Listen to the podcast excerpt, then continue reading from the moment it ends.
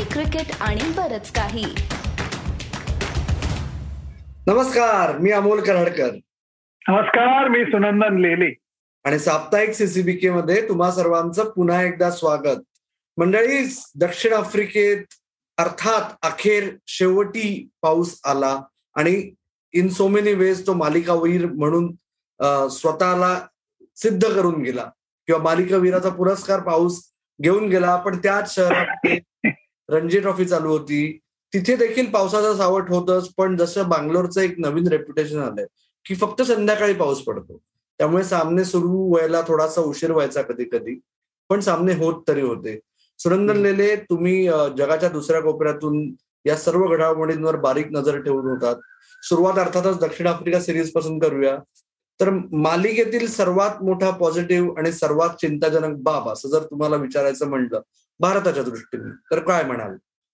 मी positive हे म्हणेन की बोलसची कामगिरी ही पॉझिटिव्ह ठरली. कारण ज्या क्षणी पहिल्या दोन मॅचेसमध्ये नजर टाकली तर विकेट बऱ्यापैकी फ्लॅट होती. आपल्या बॅट्समननी रन्स केल्या त्यांच्या बॅट्समननी अजून वेगाने रन्स केल्या. ज्या क्षणी बॉलला थोडीशी ग्रीप मिळायला लागली त्या क्षणी लगेच आपल्या बॉलर्सनी त्याच्यापासून योग्य बोध घेतला आणि आपलं काम करून दाखवलं. मग चेहल असू देत अवेश खान असू देत भुवनेश्वर असू देत हर्षलवर तर सध्या मी लट्टू आहे कारण तो खूपच छानच बोलिंग करतोय. त्यामुळे भुवनेश्वरचा जबरदस्त पुनरागमन किंवा मी म्हणतो ठसा उमटवणं चेहलचं परत एकदा टॉप परफॉर्मन्स हर्षलचा टॉप परफॉर्मन्स अवेशनी काढलेला चार विकेट या माझ्या दृष्टीने पॉझिटिव्ह आहेत. अर्थातच दिनेश कार्तिक आणि हार्दिक पांड्याची बॅटिंग सुद्धा माझ्या दृष्टीने पॉझिटिव्ह पण म्हणून बॅटिंगची चिंता ही संपली असं म्हणता येणार नाही.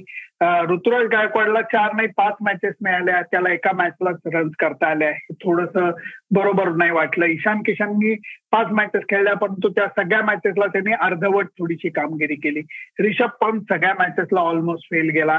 आणि मी म्हणेन की श्रेयस अय्यरनी सुद्धा फार मोठा ठसा उमटवला नाही. या अर्थाने जर का बघितलं तर बॅटिंग मधलं हे अपयश आणि बोलंग मधलं यश अशा दृष्टीने मला ती मालिका दिसली. तुझं मत काय? जवळजवळ सेम सुनंदन. मला फक्त असं वाटतं की सर्वात मोठं यश म्हणलं तर एक दिनेश कार्तिक आणि दोन भुवनेश्वर कुमार आणि आवेश खान. हर्षल पटेल माझ्या मते एनिवे बॅकअप बोलर्समध्ये सर्वात एक नंबरवर आहे भारताचा. कदाचित टी ट्वेंटीच्या संघात ऑस्ट्रेलियामध्ये होणार असेल तरी देखील. तो कदाचित बॅटअप नसून तर तिसऱ्या क्रमांकाचा गोलंदाज असेल भारताचा अशी शक्यता आहे. मग त्या याच्यात भुवनेश्वर आणि आवेशने अजून दोन चांगले ऑप्शन्स ते आहेत.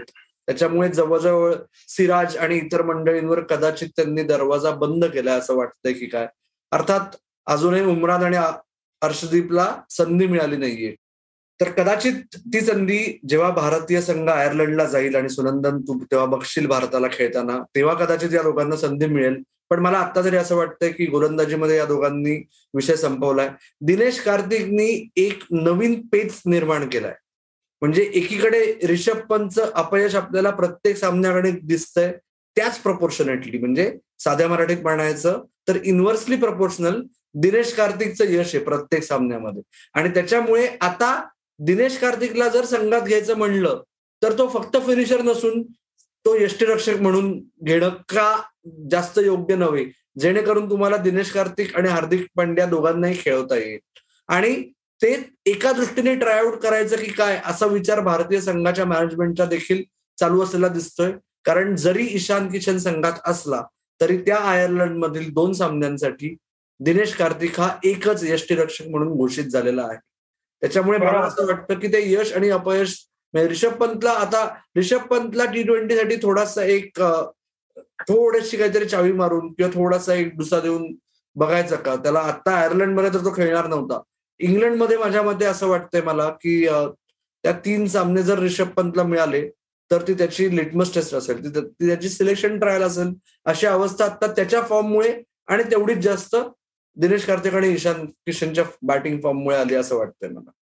अगदी अगदी. बरोबर बोललास तू. त्यामुळे आता टीममध्ये तीन विकेट किपर खेळले होते. तर तेच जरा विचित्र वाटत होतं.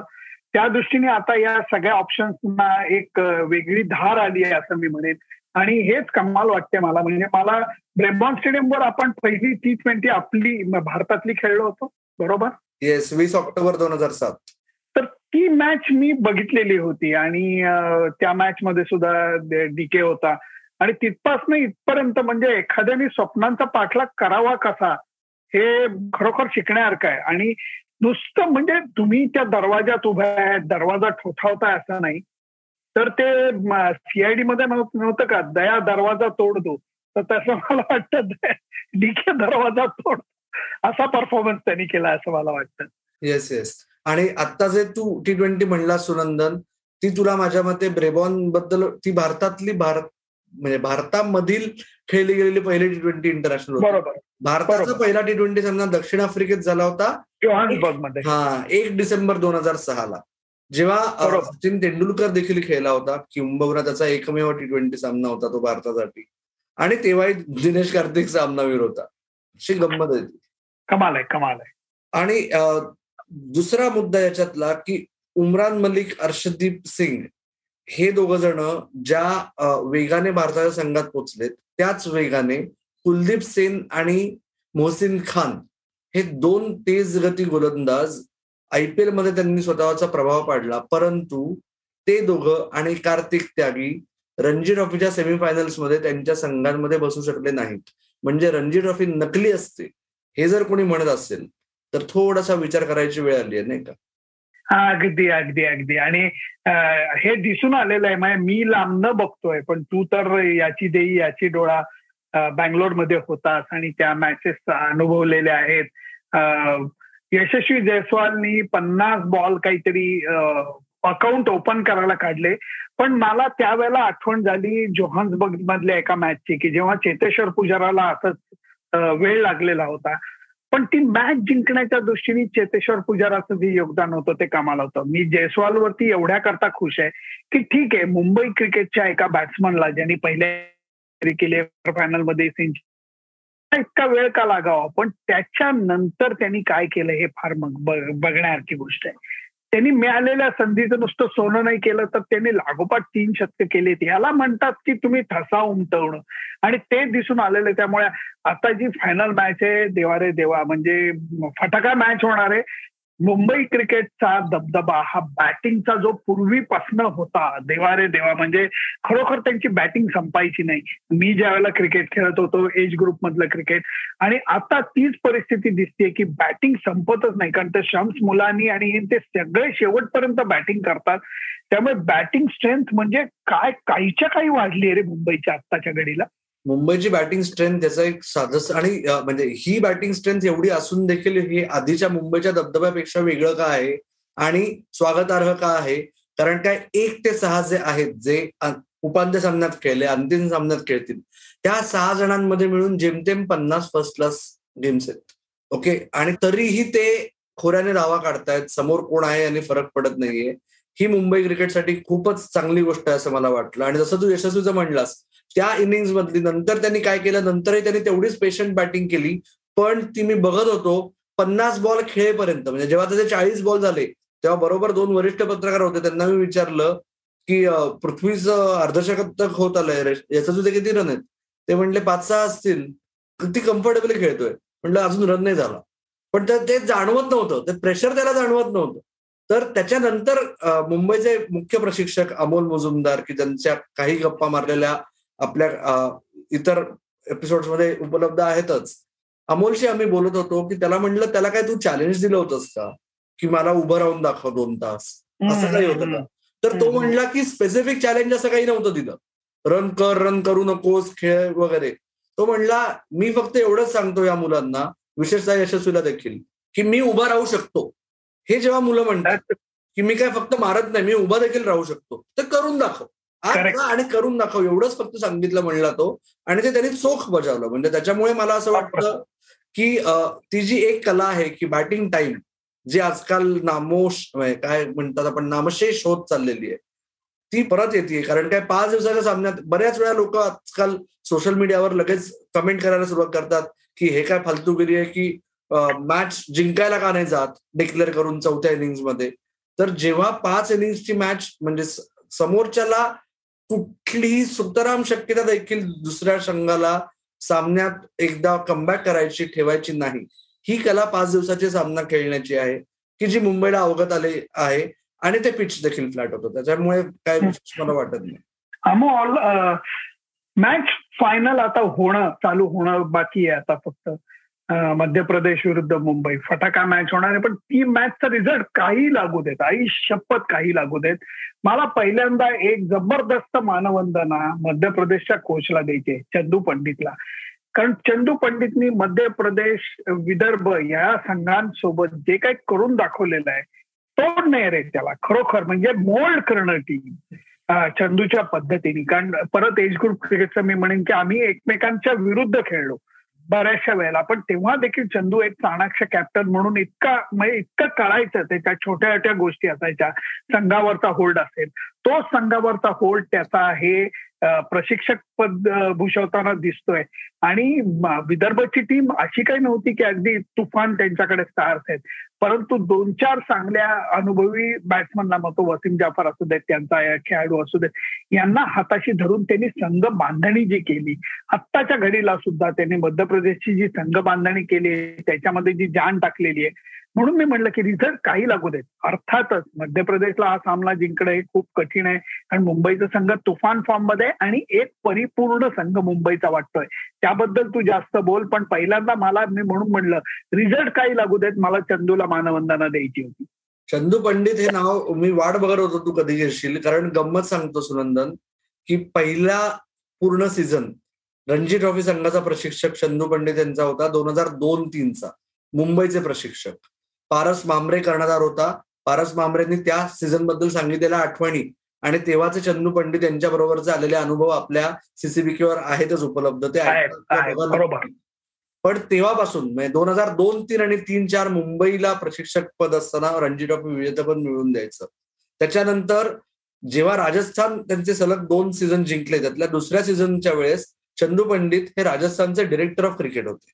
त्याच्यानंतर त्यांनी केरळाचा कार्यभार स्वतःकडे घेतला आणि केरळा रणजी ट्रॉफी सेमीफायनलला पोहोचलं. मग परत मुंबईत आले. मुंबईचे ते फक्त रणजी ट्रॉफी प्रशिक्षक नव्हते. ते मुंबई क्रिकेट असोसिएशनच्या इंडोर अकॅडमीचे डिरेक्टर देखील होते. असा दुहेरी कारभार स्वीकारत असताना दोन वर्षात पहिल्या वर्षी दोन हजार पंधरा सोळाला मुंबई रणजी ट्रॉफी जिंकली. ज्याबद्दल आदित्य तरेचा माझा संस्मरणीय रणजी हंगाम आहेच. दोन हजार सोळा सतराला मुंबई हरली अंतिम सामन्यात. मुंबई पाचच वेळा अंतिम सामन्यात हरली त्यातला शेवटचं तेव्हा होतं. आणि शेवटचा अंतिम सामन्यात देखील मुंबई तेव्हाच गेली. त्याच्यानंतर तू म्हणलास तसं सतरा अठरा आणि अठरा एकोणीस विदर्भाला जिंकून दिलं. त्यातल्या सतरा अठराचा अक्षय वखरे बरोबर सीझन आहेच. आणि हे सगळं झाल्यानंतर आता मध्य प्रदेशला आणणं आणि ते किती म्हणजे आपण जे म्हणतो की कालचक्र कायम फिरून म्हणजे आपण शेवटी बाकी शून्य फिरून फिरून आपण तिथेच येतो. कारण शेवटचा या रणजी ट्रॉफीच्या आधी शेवटची मध्य प्रदेशनी रणजी ट्रॉफी फायनल जेव्हा खेळली होती एकोणीशे नव्याण्णव दोन हजारमध्ये तेव्हा कर्णधार कोण होते? चंद्रकांत. ते अत्यंत बघण्यासारखं आहे मी बाकी काही सांगत नाही. पण यातनं लक्षात येतं की रमाकांत आचरेकर एकदा जेव्हा आचरेकर सर गेले ना चंदू पंडित आचरेकर सरांचे शिष्य आहेत.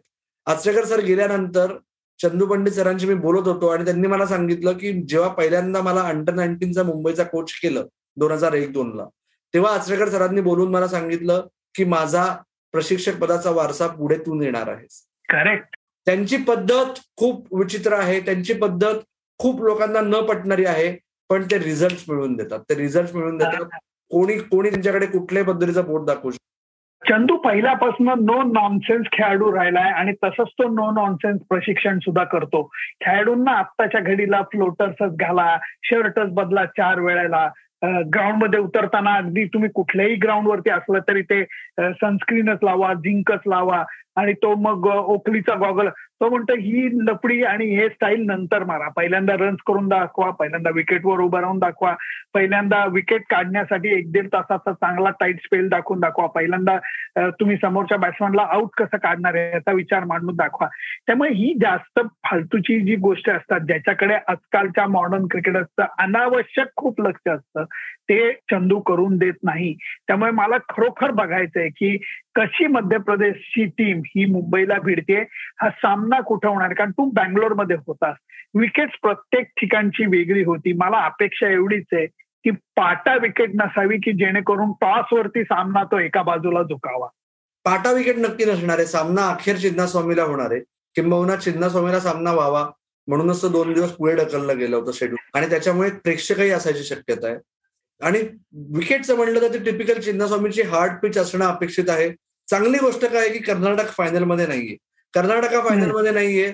त्याच्यामुळे होम स्टेटला काही विशेष रांग नसतो असोसिएशनला त्यामुळे ते म्हणतात तुम्हाला हवं तसं देतो. पाच दिवसांचा सामना व्हायला पाहिजे तशी देतो. त्यामुळे हार्ड असायची शक्यता आहे खेळपट्टी. जी टी ट्वेंटीला झाली त्याच्या बाजूची खेळपट्टीवर सामना खेळणार आहेत. आणि टी ट्वेंटी पूर्ण वेळ झाली नाही त्यामुळे फार फुटमार्क्स वगैरे असायचा पण काही प्रश्न नाही. ते काय तुटायचं आणि त्याच्यामुळेच चंदू पंडित आणि अमोल मुजुमदार आणि मुंबईचा संघ या सर्व लोकांचा म्हणजे चंदू पंडितांना आवडेल की सामन्याचा बिल्डअप पूर्ण मुंबई विरुद्ध चंदू पंडित झालेला. कारण का त्याच्यामुळे जास्त प्रेशर येईल मुंबईच्या संघावर. आणि अमोल मुजुमदार बरोबर उलटा प्रयत्न करतोय कारण त्या सेमीफायनल संपल्यापासून त्याला दोनदा तीनदा लोकांनी खोदून खोदून विचारायचा प्रयत्न केला की चंदू पंडितांचा फॅक्टर तुम्ही कसा बाजूला काढणार? त्याच्यावर त्यांनी नावही घेतलं नाही. त्यांनी साधं सांगितलं आम्ही आमचं खेळणार आम्ही आमच्या गोष्टींकडे लक्ष देणार. हे जर मैदानावर मुंबई करू शकली तर मात्र त्यांचं पारडं खूप जोरदार आहे. आणि सॉरी मी मगाशी जसं म्हणलं की होम टीम नाहीये पण एक होम टीमचा प्लेअर आहे कर्नाटका नसली तरी रजत पाटीदार एमपी साठी आणि तो फॉर्ममध्ये आहे सुनंदन. अफलातून फॉर्ममध्ये. त्यांनी आणि तो सुद्धा त्या ग्राउंडवरचं त्याचं एक वेगळं नातं आहे. त्यामुळे तो प्रयत्न नक्की करेल की काहीतरी स्पेशल करावं. पण मी जसं म्हणलं तसं की पहिल्या इनिंगला जर का मध्य प्रदेश हे मुंबईच्या टोटलच्या जवळ जाऊ शकले तरच तो सामना रंगेल. नाहीतर मग खरोखर मुंबई परत एकदा झोपटून काढेल चालवडच्या टीमला आणि मुंबईसाठी खूप महत्वाची आहे ही हा अंतिम सामना जिंकणं. कारण आतापर्यंत रणजी ट्रॉफी सुरू झाली एकोणीशे चौतीस पस्तीसमध्ये. तेव्हापासून आतापर्यंत सत्याऐंशी एडिशन्समध्ये सर्वात जास्त काळ रणजी ट्रॉफी टायटल मुंबईला मिळालं नाही. हे झालं होतं चौऱ्याऐंशी पंच्याऐंशी नंतर त्र्याण्णव चौऱ्याण्णव पर्यंत. म्हणजे तो जो आठ नऊ वर्षाची गॅप होती. त्याच्यानंतर सर्वात मोठी गॅप आहे जी आत्ता. दोन हजार पंधरा सोळा नंतर दोन हजार एकवीस बावीस पर्यंत. कारण शेवटी मुंबई क्रिकेटमध्ये कसं आहे मधल्या काळात मुंबई दोनदा विजय हजारे ट्रॉफी जिंकली म्हणजे पन्नास ओव्हर्सची रणजी ट्रॉफी. पण मुंबई क्रिकेटमध्ये आणि भारतीय क्रिकेटमध्ये रणजी ट्रॉफी ही रणजी ट्रॉफी असते बाकी सगळं झूट मोठा येस त्याच्यामुळे त्याच्यामुळे जोपर्यंत रणजी ट्रॉफी मुंबई परत जिंकत नाही तोपर्यंत मुंबईचं क्रिकेट पूर्वपदावर आलं असं सर्वजण समजणार नाही. त्यामुळे मजा येणार आहे मजा. ही फायनल मजा येणार आहे. एकीकडे ती होणार आहे एकीकडे शुक्रवारी मी आयर्लंडला चाललोय. नवीन संघ तिथे कसा खेळतोय तिथे काय छाप पाडतोय? कारण आयर्लंडचा संघ म्हणजे एकदम जेवण नाहीये मी आधीच सांगतो. एकदम जेवण नाही. त्यामुळे मला हेडला ते ओपन ग्राउंड आहे तिथनं तिथनं आपण वेगळा रिपोर्ट तर आपल्या सीसीबीकेच्या प्रेक्षकांना नक्कीच देऊया. परंतु आता लक्ष असं म्हणजे इंग्लंडची टेस्ट मॅच चालू होतीये न्यूझीलंड विरुद्ध लीड्सला. त्यामुळे या सगळ्या गोष्टी आता या आठवड्यामध्ये एकदम वेग पकडणार आहेत. त्यामुळे क्रिकेट प्रेमींसाठी जरा मजेदार राहणार आहे आठवडा पंधरा दिवस. हा आठवडा पंधरा दिवस तुम्ही म्हणलास तसं सुनंदन क्रिकेट प्रेमींसाठी मजेदार राहणार आहे. सीसीबीके साठी परवणीच असणार आहे कारण काय आपण आधी करणार मला मधून मग त्याच्यानंतर तू एक दिवस कदाचित मध्ये पिटस्टॉप देशील पण मग तू बर्मिंग बर्मिंगममध्ये पोहोचलास की आपण परत त्यासाठी जमण्याच्या आधी गप्पा मारणार. म्हणजे तुमच्यावर ओव्हरडस होईल पण hopefully it will be worth it असं साध्या मराठीत आपण म्हणू शकतो? अगदी अगदी अगदी. आणि अजून एक तुला मी ब्रेकिंग न्यूज देतो कारण बर्मिंगहमच्या कसोटी सामन्याकरता गौरव जोशी हे सुद्धा एका फ्रेममध्ये माझ्या सोबत असतील. गौरव जोशी आठवतात का हो तुम्हाला? गौरव जोशींच्या बाबतीत ज्यांचे अभिप्रायामध्ये डीएम्समध्ये येतात की अरे गौरव कुठे गेला? सगळं ठीक आहे ना? त्यांना मी सांगतो सगळं एकदम छान आहे. त्याचे सोशल मीडिया फीड्स फॉलो करत राहतो काय करतोय? आणि जोपर्यंत तो परत एका फ्रेममध्ये दिसणार नाही तोपर्यंत मी सीसीबीके आणि गौरव जोशी यांच्या नात्याचं सुतवास करणार नाही हे ठरवलेलं आहे. बेस्ट आहे बेस्ट आहे. त्यामुळे माझा प्रयत्न आता असा असेल की श्रीलंकेमधनं भरत सुंदरेसन मुंबईमधनं अमोल कराडकर आणि बर्मिंगहम मधनं लेले आणि जोशी अशी मैफिल आपण सीसीबीकेच्या लोकांना पेश करायचा प्रयत्न तरी करूया. जरूर जरूर. होपफुली ते लवकरच होईल. आणि जरी ते व्हायला थोडा वेळ लागला तरी मित्र तुम्ही मात्र आता सांगितलेल्या सर्व गोष्टींसाठी म्हणजे आयर्लंड मधल्या टी ट्वेंटीची तयारी रणजी ट्रॉफी नंतर काय होत आहे त्याच्याबद्दल गप्पा मारायला आणि ऐकायला या सगळ्या गोष्टींसाठी तुम्ही मात्र नक्की येत राहा. सुनंदन लेले प्रवासासाठी शुभेच्छा. सीसीबीके परिवार तुम्ही पुन्हा एकदा जॉईन केल्याबद्दल तुमचे आभार. तुमचा अभिप्राय मात्र कळवा. कुठे कळवायचा तर आपलं फेसबुक पेज इंस्टाग्राम हँडल आणि ट्विटर हँडल आहे सीसीबी के मराठी. ऐकत रहा बघत रहा आणि आमची वाट नक्कीच पाहत राहा. धन्यवाद.